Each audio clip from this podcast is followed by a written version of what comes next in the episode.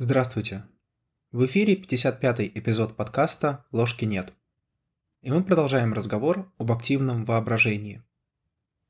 Напомню, что под активным воображением подразумевается техника, разработанная Юнгом для работы с бессознательными образами, возникающими в сновидениях и фантазиях.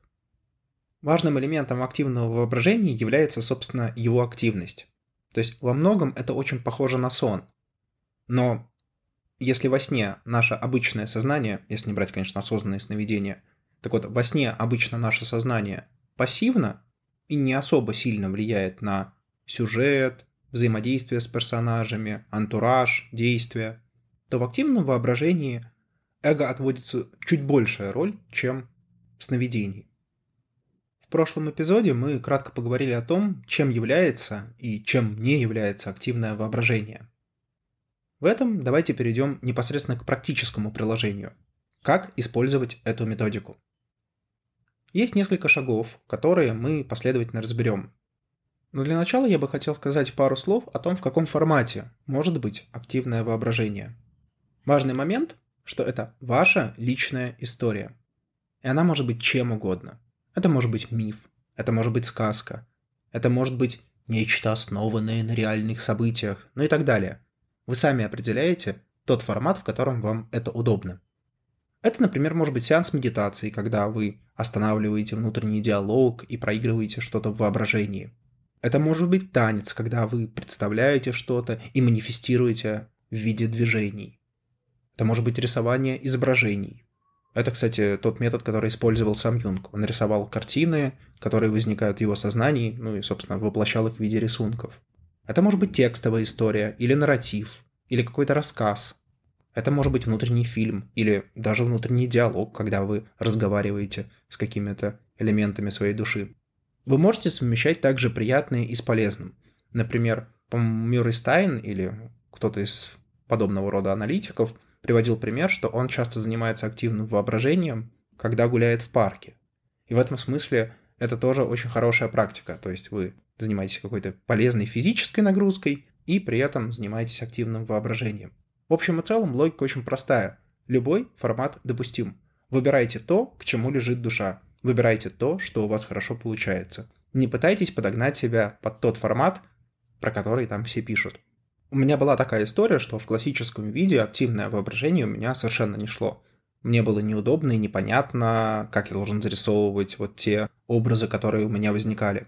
Однако вот эта идея Стайна совместить активное воображение с прогулкой и прокручивать вот эти все истории в виде нарративов, в виде, в виде текстов, для меня вот этот способ оказался наиболее продуктивным и наиболее интересным. А самое важное ведь в том числе поддерживать мотивацию к этим всем занятиям, потому что без мотивации вы сможете заставить себя заниматься чем-то, ну, месяц, ну, два, ну, три, но через какое-то время это все равно спадет.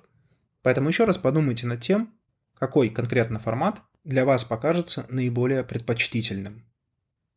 Обычно сеанс активного воображения начинается с того, что мы пытаемся немного опустошить эго-сознание от повседневных мыслей. Это достаточно понятно. Если мы хотим получить какое-то новое содержание, нам сначала нужно очистить место, куда это содержание, собственно, будет складываться. Другой важный аспект подготовительной части заключается в том, чтобы выработать некоторую привычку, в какой-то мере даже условный рефлекс на то, что вот после некоторых событий вы начнете заниматься активным воображением. В этом смысле это может быть любое ритуальное действие. Например, ритуальное выключение звука на телефоне. Или, более так, антуражненько и романтичненько, вы там зажигаете определенную свечу определенного цвета для того, чтобы настроиться. В общем, любое действие, которое вы немного ритуализируете, и тем самым создаете у себя привычку. Если я сделал это действие, следовательно, я начинаю заниматься активным воображением. На первых порах это может казаться немного ненужным, но поверьте, за 3-6 месяцев, если вы это будете делать постоянно и регулярно, это действительно станет очень серьезным способом быстрого вхождения в нужное состояние. То есть сам факт вот этого начального действия уже вас будет приводить в хорошее состояние, готовое для активного воображения. Помимо того, что есть вот такой элемент ритуальности в подготовительном этапе, не стоит забывать о еще одной важной функции, а именно о релаксации. Желательно начинать сеанс активного воображения в состоянии, когда вы расслаблены и готовы к внутренней работе. Поэтому я здесь также бы призвал вас к тому, чтобы использовать любые техники релаксации, которые для вас являются наиболее подходящими. Кто-то там играется с мышцами, напрягает, расслабляет и тем самым приходит в такое расслабленное состояние. Кто-то медитирует, кто-то занимается йогой, кому-то нужно там, не знаю, километр пройти, чтобы войти в такое состояние размышлений. В общем, опять же, здесь нет каких-то конкретных правил. Задача прийти в расслабленное состояние, войти в это состояние для того, чтобы дальше уже можно было заниматься работой. Как вы это сделаете? На ваше усмотрение. Мануалов и инструкций по релаксации сейчас огромное количество. Здесь, кстати, могут помочь и новые технологии. Разного рода приложений э, по теме mindfulness огромное количество и в App Store, и в Play Store, так что качайте, пробуйте, смотрите, что работает. Итого, еще раз кратко резюмируя. Первое, нам нужно прийти в расслабленное состояние. Второе, нам нужно сконцентрироваться, остановить внутренний диалог для того, чтобы быть готовым к активному воображению. И третье, желательно совместить это с каким-то физическим действием, чтобы вот вся вот эта процедура немного ритуализировалась, чтобы впоследствии это уже стало таким рефлексом или привычкой. Этот этап достаточно прост в реализации, да, он потребует какого-то времени для того, чтобы свыкнуться с ним, но чисто технически это не так сложно. Следующий этап потребует гораздо большего вовлечения. Кратко его можно сформулировать следующим образом. На втором этапе мы позволяем фантазиям и образам проникнуть на уровень нашего восприятия. Мы привлекаем те или иные образы, которые возникали, например, раньше в сновидениях, или которые для нас эмоционально заряжены, и пытаемся сделать так, чтобы они таки у нас в воображении появились. Вот этот этап, с одной стороны, кажется очень простым, ну, что такого, взять, визуализировать образ и все. Но при этом в нем есть ряд сложностей. Я позволю себе вставить достаточно длинную цитату из Зеленского, мне кажется, что он очень хорошо отметил несколько аспектов. Итак, Зеленский пишет, что некоторые начинают с неопределенного настроения или с иррационального эмоционального взрыва. Юнг предлагает концентрироваться на эмоционально возбужденном состоянии до появления визуального образа или другой модальности. Субъект при этом должен сделать эмоциональное состояние базой, или стартовой позицией этой процедуры. Он как можно полнее должен осознать то настроение, в которое безудержно погружается, и записывать на бумаге все фантазии и другие возникающие ассоциации. Фантазиям следует дать наиболее полную свободу, но в пределах предложенной игры, чтобы не сойти с орбиты, определяемой объектом или аффектом. То есть, что здесь говорит Зеленский? Мы фактически задаем некоторые стартовые условия, в рамках которых будет развиваться активное воображение. Мы даем стартовую точку и, возможно, немножко определяем базовый набор правил. Мы приглашаем наше бессознательное к тому, чтобы как-то взаимодействовать. Мы не настаиваем, мы не пытаемся сделать так, чтобы образы что-то делали. Нет, мы просто создаем эти образы в голове и дальше ждем действий со стороны этих образов. Вот Здесь очень тонкий момент. Активное воображение, оно активно. То есть мы влияем на то содержимое, которое возникает в нашем бессознательном. Но мы влияем как участник этого процесса, а не как, не знаю, архитектор или дизайнер этого всего. То есть, иными словами, эго является персонажем истории, которая развертывается в нашем воображении. Но и другие персонажи имеют право на существование и у других персонажей есть своя собственная воля. Вообще это не так просто, и Зеленский это очень хорошо подчеркивает, говоря, что не всегда и не всем это удается сразу же. Поэтому Юнг говорил о роли и функции эго-комплекса в активном воображении, поскольку необходимым предварительным условием для продуктивной работы с использованием этого метода является достижение определенных стадий развития эго – а интенсивность участия эго-комплекса и ослабление защит важны для успеха самого процесса активного воображения. Начать при этом можно с выбора какого-либо сновидения, видения или фантазии, с последующей концентрацией на выбранном образе. Это может быть визуальный образ, внутренний голос или даже психосоматический симптом. Можно также выбрать фотографию, рисунок или иной объект и сконцентрироваться на нем до его полной активизации в воображении. Человек наполняет этот образ живой силой, в результате чего последний наполняется живой энергией символа. То есть это можно резюмировать следующим образом, что для старта нам нужен некоторый образ, это можно сказать даже более метафорически, нам нужен даже не образ, нам нужен запрос. Запрос, который мы направляем к бессознательному. Запрос, на который мы хотим получить ответ. Мы направляем этот запрос и дальше смиренно ждем ответа. Вот это важно. Мы ожидаем того, чтобы этот образ начал как-то действовать. Причем действовать не по нашей воле, а действовать самостоятельно. В противном случае это просто превратится в обычную фантазию. То есть в этом смысле возможны две ошибки на этом этапе. Ошибка первая. Мы начинаем чрезмерно концентрироваться на образе. То есть мы вот вообразили, например, сиреневую гусеницу, курящую кальян.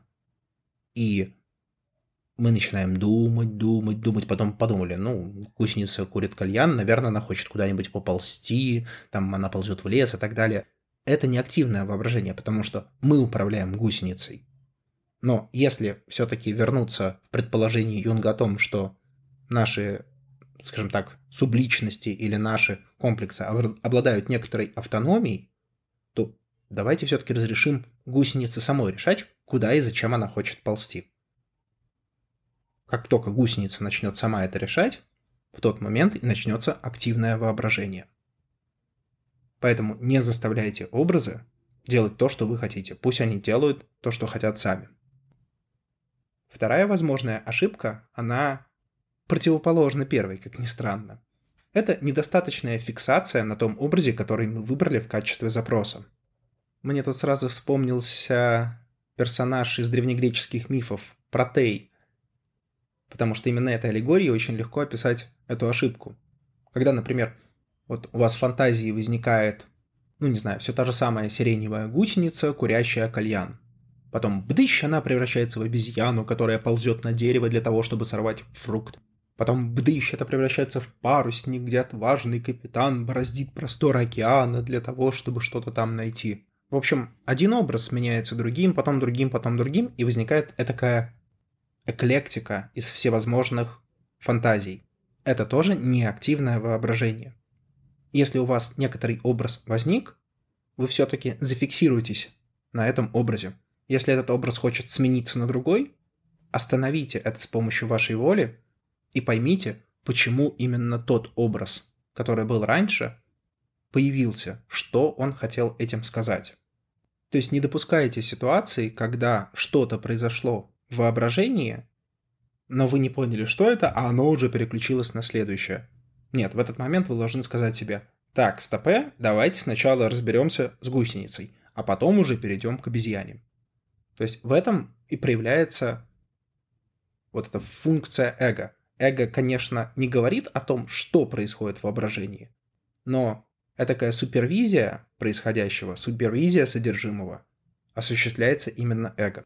Поэтому нужно искать некоторый баланс между активностью и участием и ограничением, скажем так, свободы переключения между образами. И между чрезмерной активностью, когда вместо того, чтобы дать некоторое пространство свободы, чтобы бессознательное могло донести до эго какие-то свои мысли, в общем, нужен баланс. В общем и целом, здесь достаточно просто терпения и практики. И со временем вы этот баланс найдете.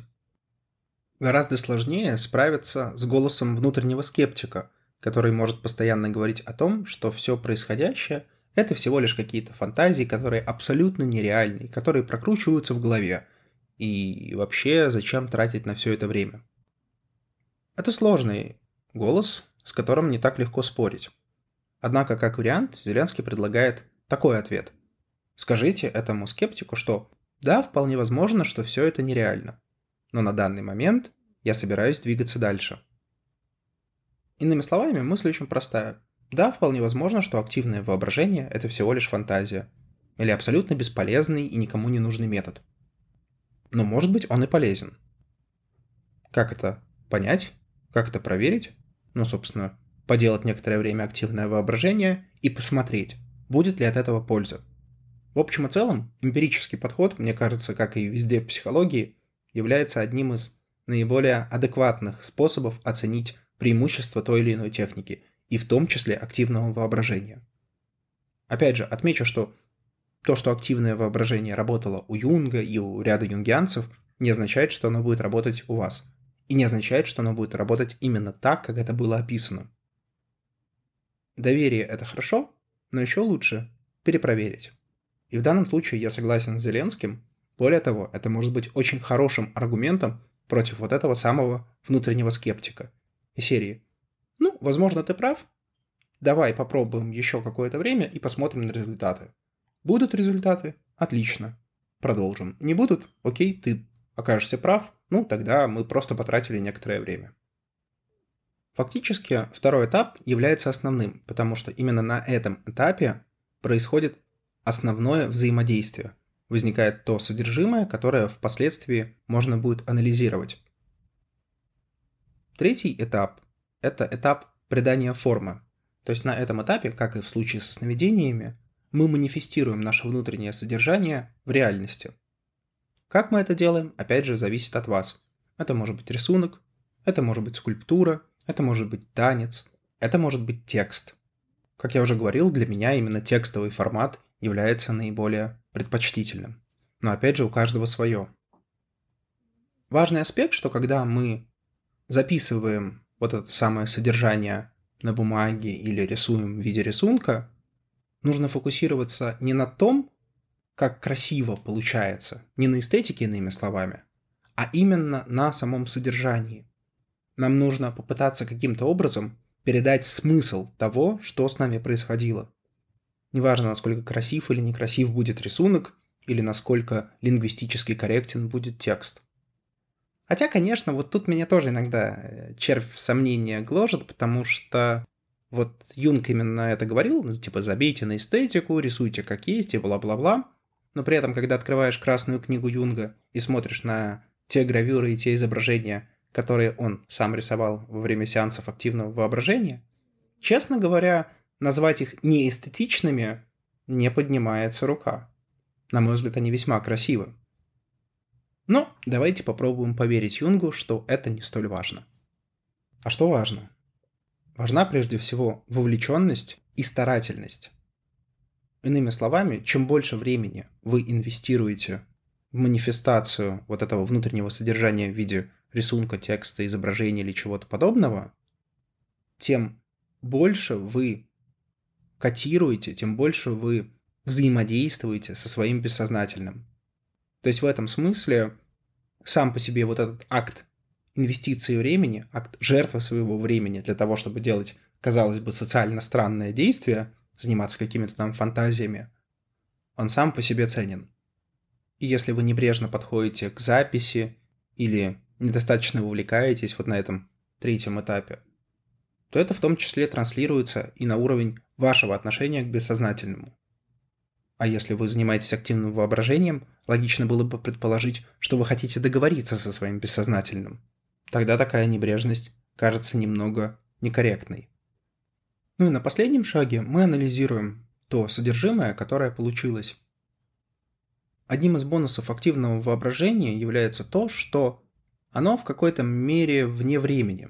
То есть, например, вот у вас произошла какая-то история, вы записали ее, проанализировали и поняли, что в каком-то моменте вы не задали очень важный вопрос своему бессознательному. Или история до конца почему-то не закрылась. Вы всегда можете в активном воображении вернуться к этому моменту и задать соответствующий вопрос. Более того, в активном воображении, как и в принципе в любой истории, вполне возможны разные форматы взаимодействия с бессознательным. Вы можете конфронтировать, вы можете спрашивать, вы можете уточнять, вы можете совместно что-то делать. В общем и целом, законы обычной истории также распространяются и на активное воображение. Ну и буквально пару слов о том, что нельзя делать. Прежде всего, нельзя использовать образы живых людей во время активного воображения. Можно очень долго метафизически рассуждать о том, что это очень близко к понятию черной магии, А можно просто сфокусироваться на простой идее, что если вы начнете в воображении работать с образами живых людей, то вы тем самым будете создавать когнитивные искажения вокруг образов этих людей. А оно вам надо? Полагаю, что нет, потому что когнитивных искажений и так выше крыши, зачем создавать новые. Второй момент. Если вы находитесь в состоянии психоза, если у вас есть диагностирование психическое заболевание или пограничное состояние, в этом случае также активное воображение, к сожалению, не тот метод, который имеет смысл использовать, просто потому что оно может быть опасным. Его следует использовать тогда, когда вы находитесь в нормальном психическом состоянии. Сомневаетесь? Обратитесь к психологу. Ну и бывает такая вещь, как индивидуальная непереносимость. По крайней мере, я встречал описание нескольких случаев, когда анализанты просто не могут по тем или иным причинам использовать этот метод. Такое тоже вполне бывает, ну и в этих случаях можно найти другие способы, как добраться до содержимого бессознательного. Опять же, как и в случае с толкованием сновидений, я считаю, что если у вас нет вот этих всех ограничений, то самый лучший способ понять активное воображение – это попробовать. Попробовать, некоторое время позаниматься и посмотреть на результаты. Если они есть, отлично. Если нет, вуаля, будем пробовать что-то еще. С вами был подкаст «Ложки нет». До новых встреч!